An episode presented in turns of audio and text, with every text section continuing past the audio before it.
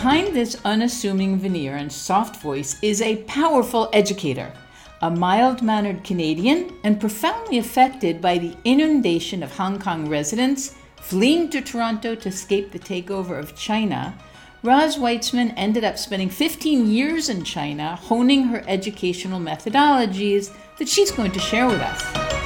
You're going to hear about the compromises she had to make because of cultural differences, the imprint the country and culture has left on her heart, and how she's now proliferating what she's learned in invaluable empowerment courses. Don't miss the way Roz approaches special needs students, the most important multicultural lessons she's brought home, and most important of all, the cook's books she's published of her favorite Chinese dishes. You can hear other fascinating conversations like this at Doodles with Donna and find activities that also promote positive reinforcement at scaffoldingmagic.com. Now, let's hear why Roz moved to a country so diametrically different from her own, what she learned there, and what you can take away from her experiences. Roz, welcome. I'm so looking forward to you telling me about your work. Well, it's it's wonderful. I I really can you start by telling me where you're from, tell me what your educational background is, and then we, I want to get into how you began doing this empowerment work. How's that? Okay, wonderful. So I'm from Toronto, Canada. I was born here and I'm back here. During the last 20 years, I lived in China for 15 years and came back when the pandemic forced me back. That's a whole experience in itself, and we have to get into that. So, before and after, tell me about that. We definitely do. It's part of who I am today, and it's changed who I am today in, in a huge way. Okay, so are you a teacher by profession? Yes, I'm a trained teacher. I went to Toronto Teachers College, U- University of Toronto, and I have a teaching certificate. And I taught with the Toronto District School Board for 20 years. What did you teach? What age students? I taught anything from junior kindergarten up to grade eight. That was my certificate. But me- there were many times when I taught high school students, but not for full school years. So my, my range is basically there. Okay, so in when I was hired, I was hired with 500 teachers in a cattle call. We called it a cattle call. There was a huge gymnasium. There was 500 teachers. We were placed. We didn't even interview for jobs. And why was that? Because the, the school system was desperate for teachers? Desperate for teachers at that time. Okay, so you were given a job in a cattle call. You didn't do any personal interviews which is a blessing in itself, although you would have gotten the job anyway. What is the methodology that you started teaching in? Can I ask you that directly? Because I don't know much about the Canadian system. Sure, okay. sure. In in those days, we taught in uh, classrooms of uh, 25 to 30 students, in students sitting in rows, and I buddied up with a well it's it's an interesting story how I got a classroom job. After December a teacher quit and I was the floating teacher of five that were hired in that school and so they put me there. But previous to that I had been helping that teacher to to survive in her classroom. So it wasn't so much about methodology as it was about classroom management skills. Okay that's a huge issue. That's a huge issue because you're going to say that there's no teaching, there's no learning until we are able to establish the norms and consequences in a class, correct? Right, exactly. And my experience just blossomed from there because I was able to get to the students in a way that was uh, helpful to them after that three years in that school and kind of tradition. I have a question about your your methodology in in the behavioral management. Was it positive reinforcement that what we would label it now as positive reinforcement? Always. Okay. Always positive reinforcement. There were charts on the wall. You got to check every time you did something. And and for the kids with behavior problems it worked like magic. Yes definitely it's just been part of my personal philosophy. I don't know how how it came about. I never really thought about it too much, except that we were actually taught that. We were taught classroom management in the teachers' college, but somehow I got it. It sounds amazing. It sounds amazing, and it just sort of underlines the difference between Canadians and Americans. I know I'm going to get letters about this that Canadians are just so much nicer. Not every teacher. Come on. I know, I know, I know. But we, you do have this reputation that. Yes, we do. Okay, yes, we so do. let's keep going, Roz. So you became a teacher. It was more teacher directed than anything at that point because the students were still in rows looking at you, listening to you, right? Right, right. When I went to school, it was Dick and Jane, and and everybody read the same passage. Right. Okay. Three years later, I left that school because my principal, who was a wonderful man, supportive principal, he left, and many of us left at that time. And my mentor, who helped me to establish my my skills there, she left also. Okay, so I went to a an inner city school I didn't know what I was getting myself into. It's the best training ground, though, isn't it? Honestly, honestly, it was fantastic for me. That was the time when schools were being rebuilt into pods of two to four teachers in teams. It was called team teaching. And I was lucky, lucky to be on a team with a highly experienced teacher and that was where I really took off with that theme. Okay, the theme based teaching, the language experience. And that is the focus of everything that I've ever done in education from then on theme based and language experience. Let me just clarify, if you don't mind, uh, the language based, because in Toronto, do you have bilingual education? Did you have it then, or, and is it now with English French? Okay, we don't, we have schools that are French immersion. You can choose that, or you can send your child to a regular school. To a, a monolingual school. Right, one language. And French was taught from an early age as one of the classes by a French teacher that came in and taught French. Okay, and this is a French teacher, a Canadian French teacher. Just want to establish this just so that there aren't any questions yeah, later. Yeah. Fantastic. Yeah. Okay, so you did theme-based learning, and could you explain that, please? Okay, it's it's something that has permeated my entire career from from then on because when you talk about a theme, whether it's let's talk about going to the doctor as a theme that kind of theme. It starts in kindergarten. They do that theme. They talk about the words doctor, stethoscope, a needle, nurse, and all those things. As the students get older, you talk about how to make a reservation, how to talk to the the secretary, different things like that that all relate to medicine, uh, science, everything as they get older comes more becomes more complex language complex thinking complex ideas so what you're saying i believe and please correct me if i'm wrong you're saying that these themes are recycled every year but they become more sophisticated and what you do is you include more sophisticated academic language you bring real issues into the classroom and it's also cross curricular am i getting it definitely Excellent. perfect Wonderful. You've got it. Yeah. Okay. So you said that you now you believe in that methodology, which is frankly the best methodology because anytime we can bring the world into the classroom, it makes learning more meaningful. And so the students are more motivated. So let's go into why you went to China.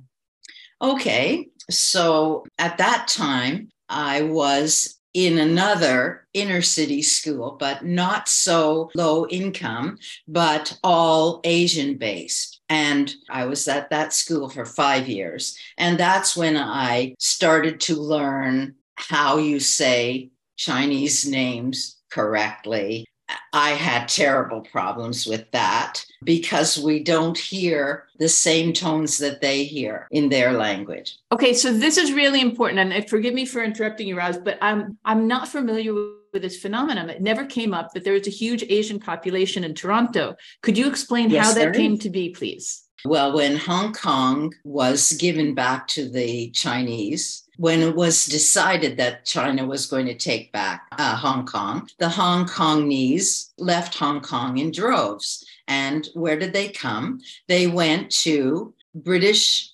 colony countries, and Canada was a natural for them. So the Hong Kong came in droves. They brought their suitcases of money. Uh, it's just an idiom, but it means they bought up properties, they established lives here because they were afraid that they were going to have to change their ideology because in Hong Kong for 100 years they'd always been freedom of speech and and all the benefits of being a, a British colony or whatever. I, I don't know exact terminology, but you get what I'm saying. They were looking for insurance about if it was going to turn out bad for them, they had a place to go, they had a place to send their children. Okay, so and in the end, they really can go back and forth from Hong Kong. There really aren't the restrictions that everyone was afraid that they were going to implement, but they they've now relocated and they're established in Toronto. Is that right?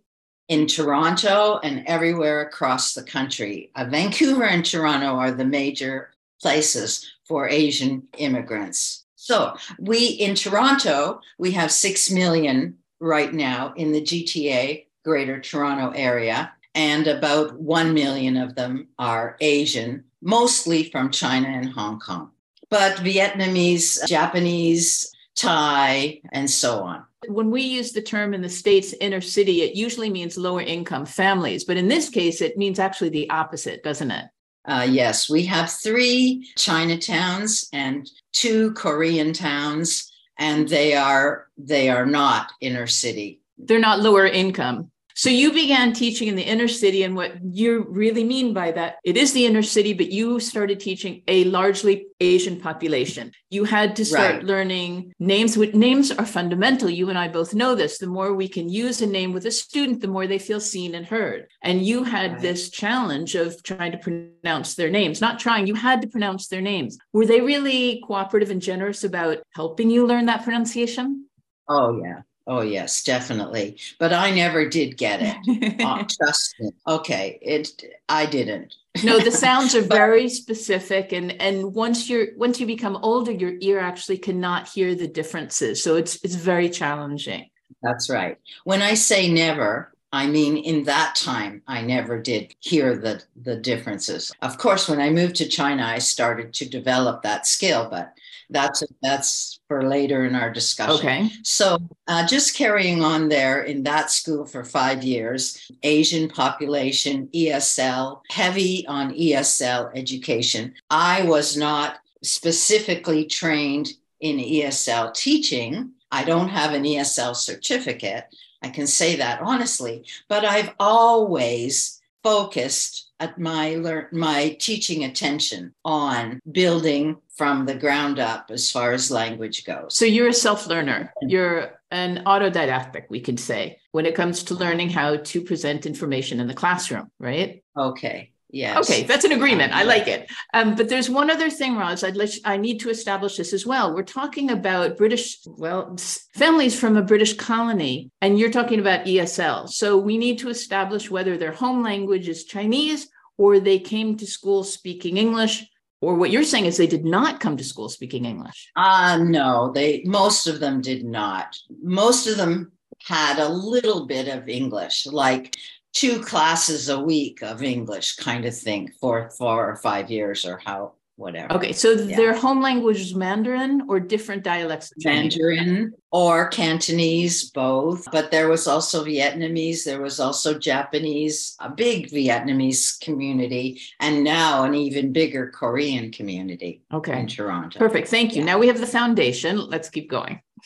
Okay. After the last two years, I became not an assistant, but I had a bigger supportive role with the principal. And I started to help her with teacher evaluations. And I was good at that because I was also half time computer teacher to all the students in the school. So I, I got to know all the different classes and all the different methodologies that were going on in each teacher's class. So I, I was coming at it from both angles, but I was the expert in how to write the computerized report cards, for example. I had to teach the teachers that, but I was also teaching stu- all the classes how to do Word, how to do Excel, how to make a PowerPoint, things like that. Okay, so you were also involved in technology, which is very interesting. And I'm yeah. still dying to know how you ended up in China.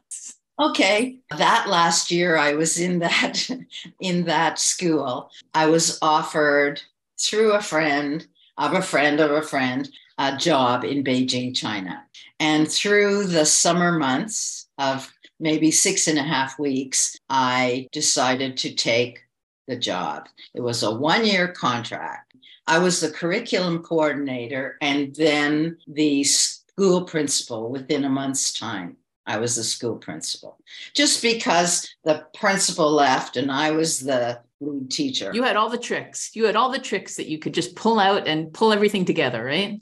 Yes and no. I did it. And I stayed in China for 15 years because, well, first of all, I didn't like the job there, but I stayed in education the whole time I was there.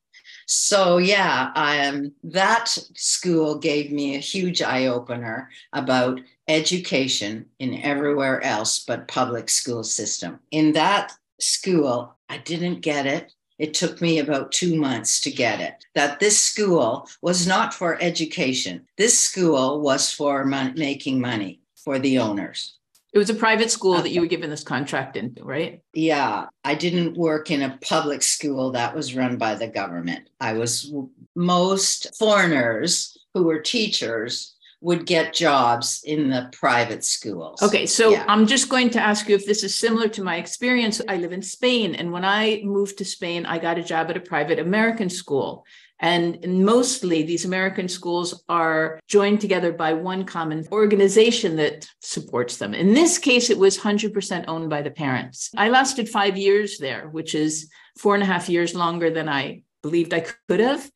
Uh, the point is that I don't see that it was a beneficial element to have parents who are not educators run the school and make educational decisions. And I'm wondering if you had a similar experience. I had exactly the same experience, but it was double because it was not only the parents who were dictating uh, the educational philosophy, but also the uneducationally experienced owners Okay. And there really was, it was a financial motivation. It wasn't education at all. They saw having a private school as a financial opportunity. Is that right? And it continues in China. It's a huge business in China because they've got 1.4 billion people. Okay. So, how did you navigate that as an educator and someone dedicated to creating learning environments? It was really, really difficult. But for six years, I did it because I love being in China. So, in the beginning, my experience was really difficult. The owner expected the report cards to be shining, glowing evaluations of all the students, no matter their skill or ability. And that really, that shocked me. But we had to do it. We had to rewrite report cards. Okay, now just so you know, Roz, that's the reason why I finally left this particular school because I was an English literature teacher and I put my heart and soul into not only planning my lessons, but correcting the work that my students did. And when I saw one boy fail seven classes, seven out of eight.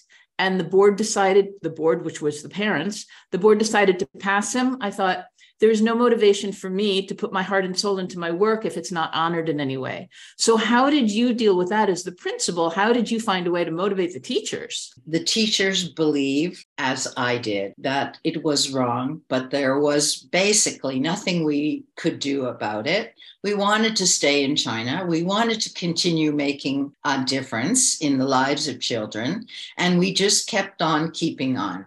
So, aside from the grades, which were not really reflective of the children's work, you decided that you were still being a positive influence on their learning. And so you found a way to justify and sort of balance your yes. your presence in the school. Is that correct? Is that accurate?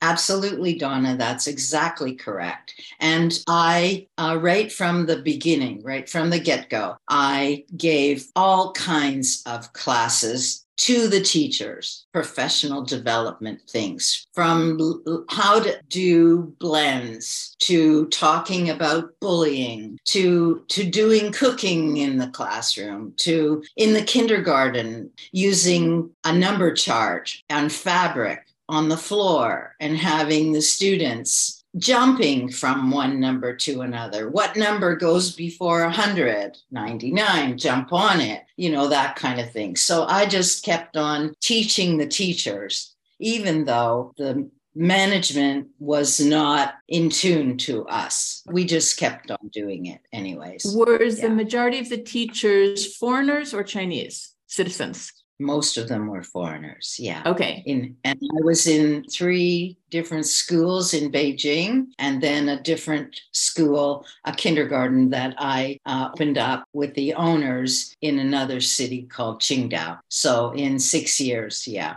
same thing. Okay. And were these teachers receptive to different professional methodologies that you brought in? Receptive? 100% because i supported them in every way that i could. Yes i made the that that's a little bit harsh but yes we we had a budget for library books. We had a budget for colored paper and not just notebooks and pencils and erasers. You know, the, the things that in Toronto, we just take that for granted. You know, there's a big storeroom and you just take what you need, you know, but in China, money was the they wanted profit and they weren't interested in investing so much and so you needed to insist on having supplies school supplies to yes. at least be able to function as an educational institution right Yes, yes. And the in the last three schools that I was in, yes, it worked because the boss was also in tune with my philosophy, although the owners were not. But we worked around it. Yes, it, those things were really important. Okay, so it sounds yeah. as though you were right on top of the best educational practices. You were making sure the students were moving. You were making sure that there was the real world was brought into the classroom. It seems like you did a lot of research to bring appropriate professional development into the school so that your teachers got the vision that you were hoping would be proliferated throughout the classes. Is that right?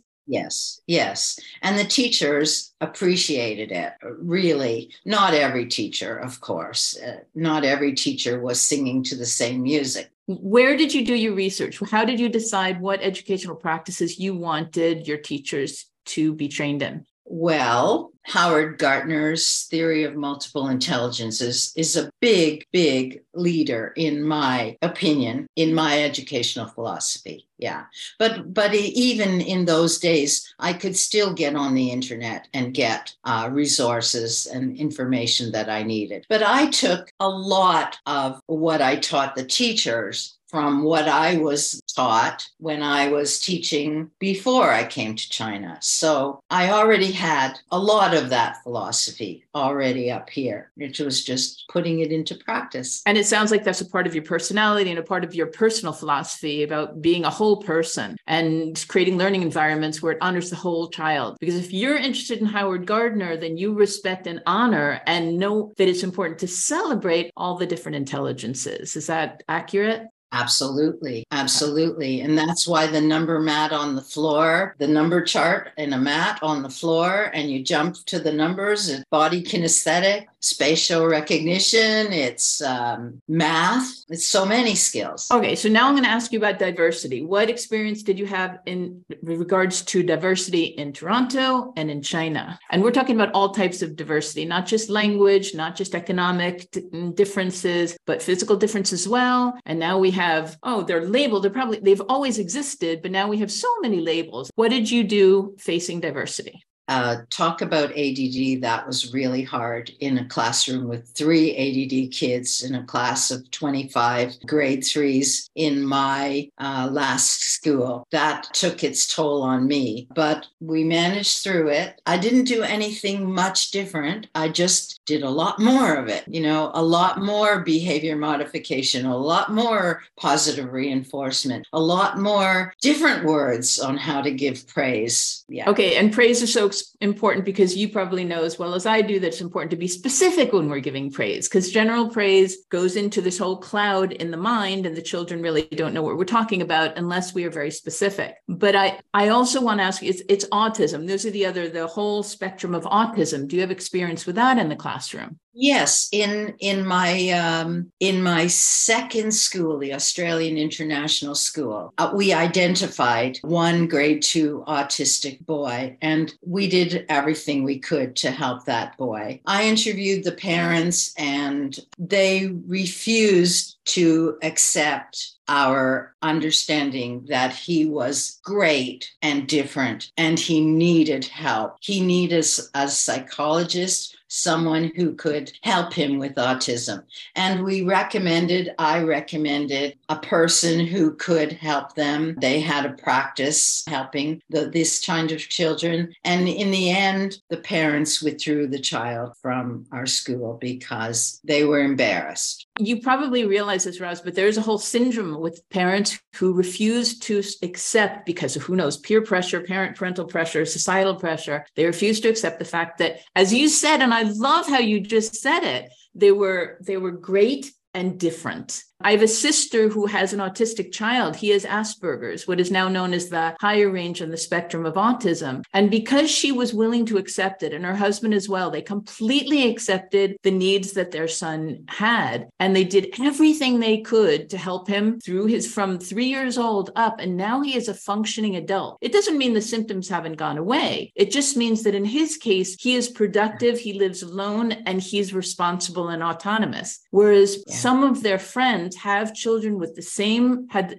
they had the same symptoms and they did nothing because they were terrified to admit that their children were different and their children now as adults cannot live by themselves and it's tragic. So, what sounds like you were trying to do is help the parents be proactive. And unfortunately, they could not at that point accept the differences of their children no no and and it broke our hearts in the end because in well i can't say exactly all over asia but i can definitely say in southeast asia china korea vietnam thailand singapore japan that area face is everything and face is what they project as a family, as a family group, as parents to the rest of the world. That's a lot of pressure on the children, is that right? It's terrible pressure, terrible pressure. It's terrible pressure on the parents too, but it's um, it's part of the culture. That's something that I learned. You know, when you say, um, uh, when I say it changed, China changed my life, living there for 15 years.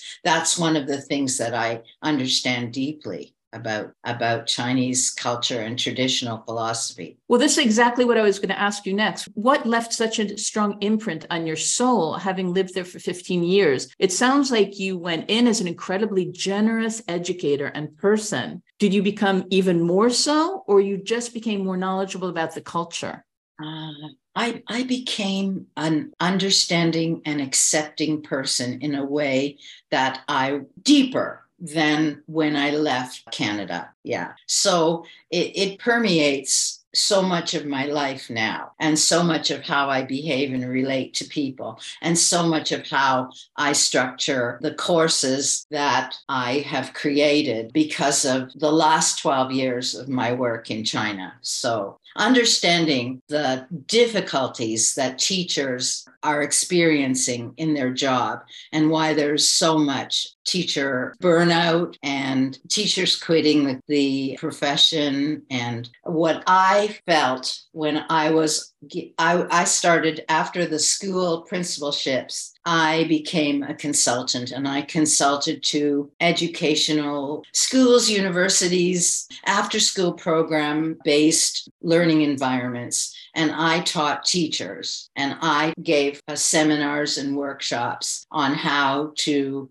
uh, how a good teacher can become a great teacher. That's it's your teacher trainer. That's what I do now. I do teacher training, and it's incredibly fulfilling. Um, sometimes frustrating when you're giving your best advice and teachers smile and then go back to their old habits, right? Well, yes, yes, that is a big problem because not only do they go back to their old habits, but they also are stuck in a system where they have to. 50 or 60 students, grade two students in one class is irresponsible, in my opinion.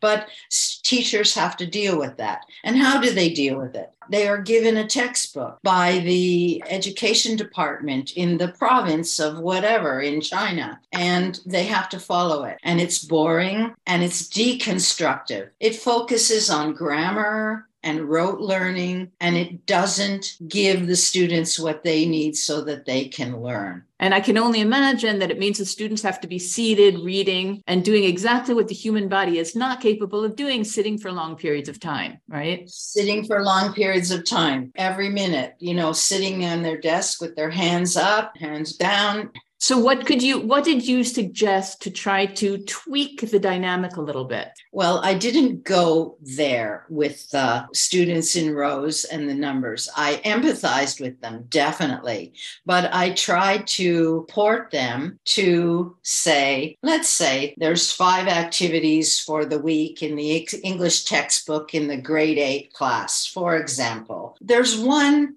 that the teacher knows is boring. I say, why don't you secretly drop that one and bring in James Taylor's You've Got a Friend? Print out the lyrics, sing the song, sing it again, sing it again, focus on the vocabulary, give them some work for homework instead of that boring activity. And I say, you know, you're not bucking the system. I, I don't say it that way, but I that's what we know what that means. But you are doing something that you know is right for your students, even though you maybe it's the first time you're doing it. You're going to give it a try and see if it works. Get them all to stand up, clap to it, turn around, do a dance to it. You like start to implement what we were talking about before Howard Gardner's theory of multiple intelligences, introduce music, introduce some body kinesthetic, talk about you've got a friend, spiritualism, interpersonal relationships, interpersonal relationships, all of that. So it's a wealth of a wealth of opportunities just in a song is what you're saying. What was your success rate in teachers applying this? Well, for 12 years, I always was brought back to one place for several years or to a university to teach the teachers who are, they call it normal university. That's where teachers learn to be teachers. So I did workshops all over. And because I guess through word of mouth, the reputation started to evolve when I say the success rate, for the success for you and the fact that your the word got around and they thought found you a very proficient professional trainer, what about the change in the classroom? Were you able to monitor any changes? Less so. I couldn't effect that because of the language barrier. Talk about language barrier. I didn't have to learn Chinese for six years because I had my little assistant beside me in each school translating for me. Not the way I said it, but okay, they still did the job. And then when I left those schools, I needed to learn it. I took classes I studied grammar. I started to hear the language better, but I was unsuccessful. What only taught me to speak the Chinese that I speak now, which is about 30%, uh, okay, it's pretty good considering, is just being there. I call it osmosis. Okay, and it's also part of the culture because what I hear you're saying, and I'm just going to go back a little bit to what the impact was on your your being, on your soul. I what I'm hearing is the impact was acceptance was acceptance of cultural differences, was acceptance of people's perspectives of teaching. And after a certain amount of time, you just have to say, I'm either going to be go to bed frustrated every night, or I'm going to learn that everyone has a different path and different rhythm. And it sounds like that's what you were doing. I was, I was, and you're absolutely right. And thanks for putting it the way I was unable to phrase it. no, but yes, Yes, it's it's correct. Yes, Donna. Yeah. So, and I also, sorry, I also uh, felt that in my small way, this Jewish Chinese grandmother from Canada was making a difference in somebody's life by giving back all of this that's inside here and inside here to them. And I know I did make a difference. I don't have the facts of how, but for me, it's okay. I love it. And just so you know, I was also brought up Jewish. I am Jewish. And what I found is the longer I live abroad, I'm from New York. My parents were big proponents on traveling. All of my family, we've lived in different countries throughout our lives. I'm the only one that has been away so long. And the longer I'm away from the state, the more accepting I become. And I the more I say that I am Jewish to the core, but I'm also a citizen of the world. I'm a, I'm a soul of the universe. And that means complete acceptance. I'm not saying it works all the time, but my goodness, it's just a relief to say everyone is beautiful in their own way. We just have to find that beauty many times, right? But we translate it into our current uh, relationships in a in a way that we didn't when we were living in our home country. That's at least how I feel. Can you explain that in another way? I'd love to understand that a little more. I can befriend a person who doesn't have the political, I don't want to talk politics. Ideology. Politics. Don't worry. The same political ideology. Uh, yeah we are totally opposed. He's here, I'm there. And we're still carrying on conversations, not arguments and not focused on politics, but understanding he's there and I'm there, and I can still accept it as opposed to arguing as I might have done 20 years ago because of my understanding that the world is a big place and everybody's in it with a different idea and comes from a different place. You know, that, yeah. So, this is a perfect transition into what it sounds like you're doing now this empowerment of students, of teachers. Can you broaden this whole idea and explain to us what your work is right now?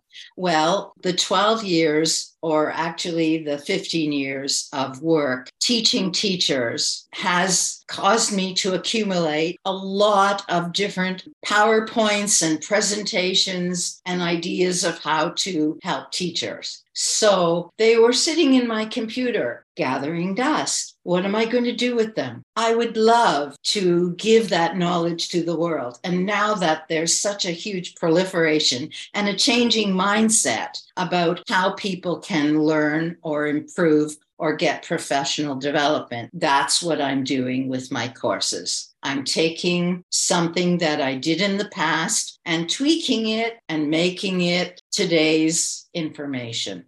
So th- those are the things that I'm doing, and that's how I'm doing it in my courses for teacher professional development. Are you working in university or do you have your own academy? What's the format, the venue? Online courses. Okay, so we're going to make sure that people can find you. We're going to add, include a link to make sure that people can find you because what I just am so impressed by is there's a whole philosophy behind your work. Most of the people I meet in the classroom today are so trained in content that they have not been given the chance to think of a philosophy behind their practices. And it sounds like either you were just lucky enough or it's so it was just a part of your personality your being to act through philosophy It's the best interest of your students. Is that does, how does that resonate when i say that that that resonates very well. Yes that's perfect explanation. I do, i can think back uh, when my daughter was two years old and my ex-husband and i were having discussions about shouting no or teaching her. And i was always on the teaching her side of it and he was always on the no no no side of it. That's an overgeneralization but you get the idea. And it just has always it's i guess it's always been there a very I, I, guess you know canadians kind. Maybe let's go back to that. It's possible because it's possible uh, this is part of the society but your husband is he canadian as well? Yes. Okay but he was a no. If it weren't for you you would have sort of a no home and i call it a no classroom where teachers ask students to raise their hand and if they don't give and i'm doing air quotes the correct answer they say no no no no until they find the student that has the answer they want it doesn't mean that it's the all encompassing correct answer, it's the one that they wanted. Yes, uh, higher higher levels of thinking. You know, not just repeating, not just um, regurgitating, rote learning, but higher levels of thinking that goes beyond that to analysis, evaluation, up to creating things. All right, I'm going to go back to the time when you were principal of a school. What do you find eh, the best practices say? And, and I, I mentioned that I work with whole schools now, and the be, the schools that have the most advances, the most positive advances, is where the principal is a absolute strongly strong proponent of the coordinators and of the teachers. The principal is a leader who helps create other leaders, and this trickles down to the students where they are empowered. So I'm wondering what you could tell to teachers and other principals principals and parents what to look for in quality of a principal who has best practices. Wow. That's amazing. Hiring hiring the right kind of teacher who has the same philosophy as your you have just expressed. And that's that's the best thing that you can do for the school. And if you don't have them if you're if you are um, in, you have inherited the teachers you do the best you can to to motivate and work your way in maybe from the back door instead of from the front door. Would i be correct in saying that you treated teachers that you had inherited because in the beginning you inherited all of them probably with the same sort of positive reinforcement you use with your students? And other words, beginning with compliments and then just, you know, inserting different suggestions that they could try to change the dynamic. Okay, in in one of my uh, courses, I talk about the Kodak moment. In English, we know that, but in Asia, most of them are too young to know what the Kodak moment means. But yes, giving praise, focusing on you did that graph so fantastically, or that's the kind of thing. Take the Kodak moment and convert it into words. But what you're saying also is it's not just praise. You're being specific about the praise. I want to go back That's to right. that. What exactly, what are your goals now for the te- you are your workshops are geared towards teachers. Is that correct? Yes. My my courses are strictly geared to teachers. Yes. What is your overriding goal in these workshops? to convert as many teachers as I can in this kind of a way or this kind of a way. Just a little, a trickle from me and a trickle to today and a trickle tomorrow, and maybe it works. I'll be going to probably be going to China in June, in sorry, in July for a, a camp at a school where there are going to be two parts to it. There's going to be a small group of students, uh, and I'll be the classroom teacher, but I will also be demonstrating to the teachers that will be observing the best practices of good English teaching.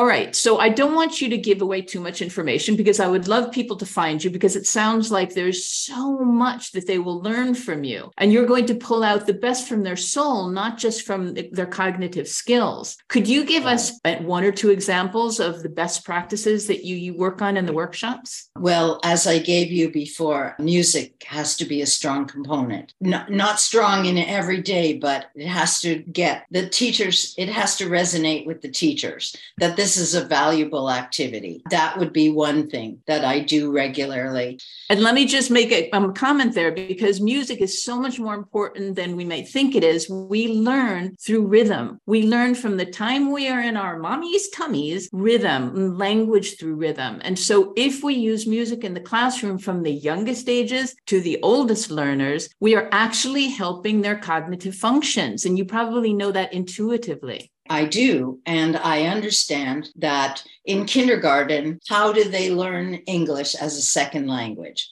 They learn it through nursery rhymes and all kinds of songs that the wheels on the bus, um, Twinkle, Twinkle, Little Star. And it goes on, it goes into nursery rhymes and, and it per- goes on to fairy tales and even with adults the example that I gave before about James Taylor's song, You've Got a Friend, it goes to adults. If a teacher has got a class with adults or high school students, it's still appropriate. Of course, it's not appropriate for the kindergarten, but you, you get the idea. The other practice you're probably thinking of is movement, because you've said a few times that you believe in movement. And again, we learn through movement. The Industrial Revolution made us sit in seats so we'd be perfect factory workers, but it goes against human nature. And what you've yeah. been talking about is using movement in the learning environment, right? Yes, yes, definitely. Definitely. Okay, so Roz, this has absolutely flown by. I still have a couple of more questions for you.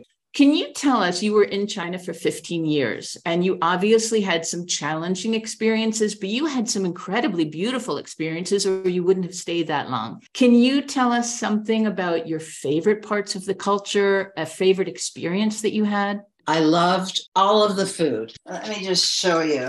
I wrote two cookbooks, Chinese cookbooks, when I was in China. Granny Roz's Chinese comfort food. We're going to have to put that down too. See, can it be found on Amazon? Yes. Excellent. Okay, we're going to include that link. What's the other one? Roz Weitzman, World of Chinese Comfort Food. This is the the sister. This is the Chinese version. That's the English version. I also have a French version. And then when I moved from Beijing, where the food was different, to Yunnan province in the southwest, they have a different cultural food dynamic. It's very different. Okay, and Roz is holding up Roz Weitzman, World of Yunnan Cuisine. We can also find it on Amazon. I just want to put in a small comment there, Roz. Comfort food for me is just popcorn. All I need is popcorn and I'm good to go. But I would love to look at your cookbook. It's not vegetarian by any chance, is it? I could never be a vegetarian. I'm vegan, but I can imagine in China that would be challenging. It's very difficult. I had some friends who were vegetarians, and yeah, it was hard. I don't know if he's vegan now, but yeah, it, it's it's difficult because they use meat and everything. Yeah. yeah, no, I mean I'm in Spain, ham is in everything, so they don't even consider yeah. it meat. They give it to me and say, "But it's ham," and I say, "Yes, yeah. that used to be an animal." But in any case, so the food culture, food culture is amazing. And if you're going to come to China, you've got to have an open mind. And we're not talking about eating dog or cat. I never ever saw it. And I'm really resentful of all those YouTube videos that show that because, in my experience, I had so many Chinese friends and none of them ever wanted to touch that kind of animal. Anyways, let's move on. Another beautiful part of the culture that really still sits in your soul. The architecture of not only the Great Wall, which is an architectural marvel, but also the temples that are still, that weren't destroyed during the Cultural Revolution. Uh, but even the temples that are still around are ancient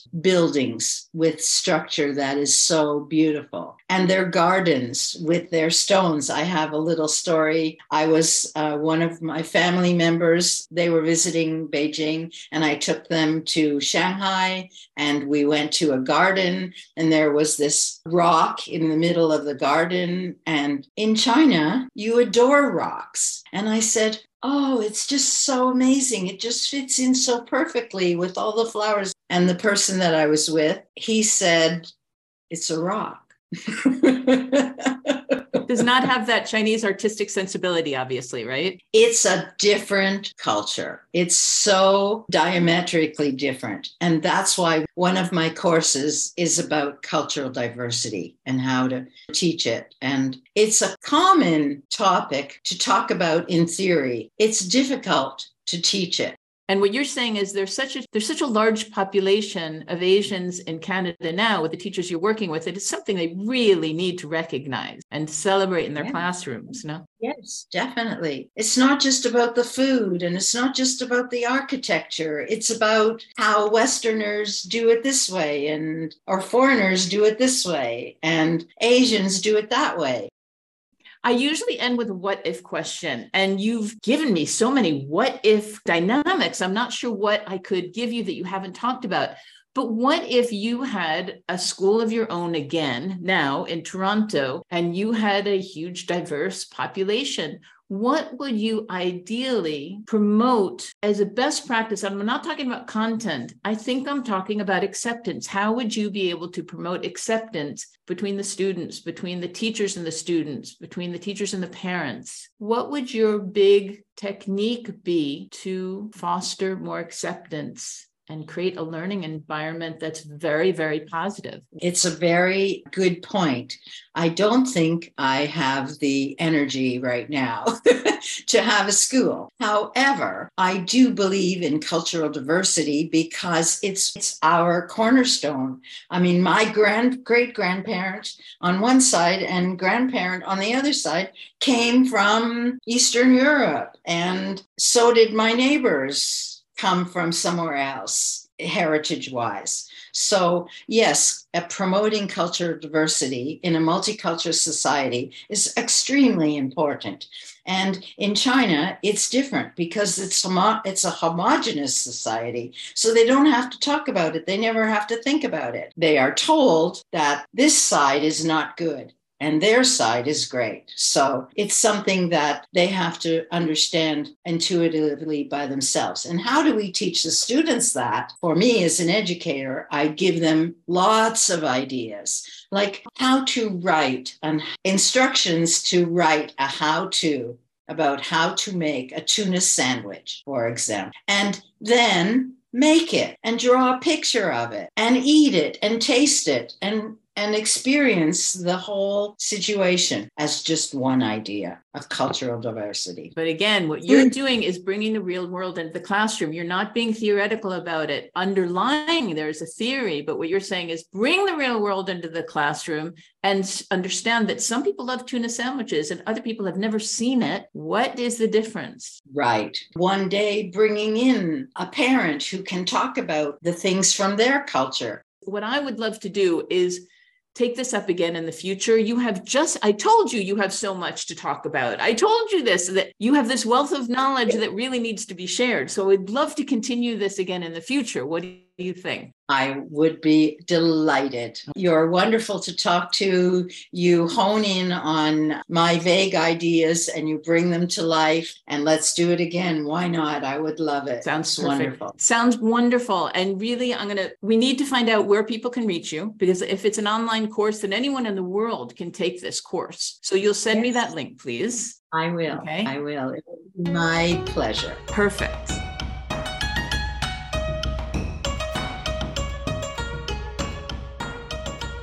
Such a wide berth of topics, and it doesn't feel that we even got below the surface of Roz's experiences. Please find links to contact her below, and you can find chats with other phenomenal educators like Roz at Doodles with Donna. Find the links below as well for activities that promote positive reinforcement, among many other activities, at scaffoldingmagic.com. In the meantime, have fun in your classes and at home, and see you soon for more.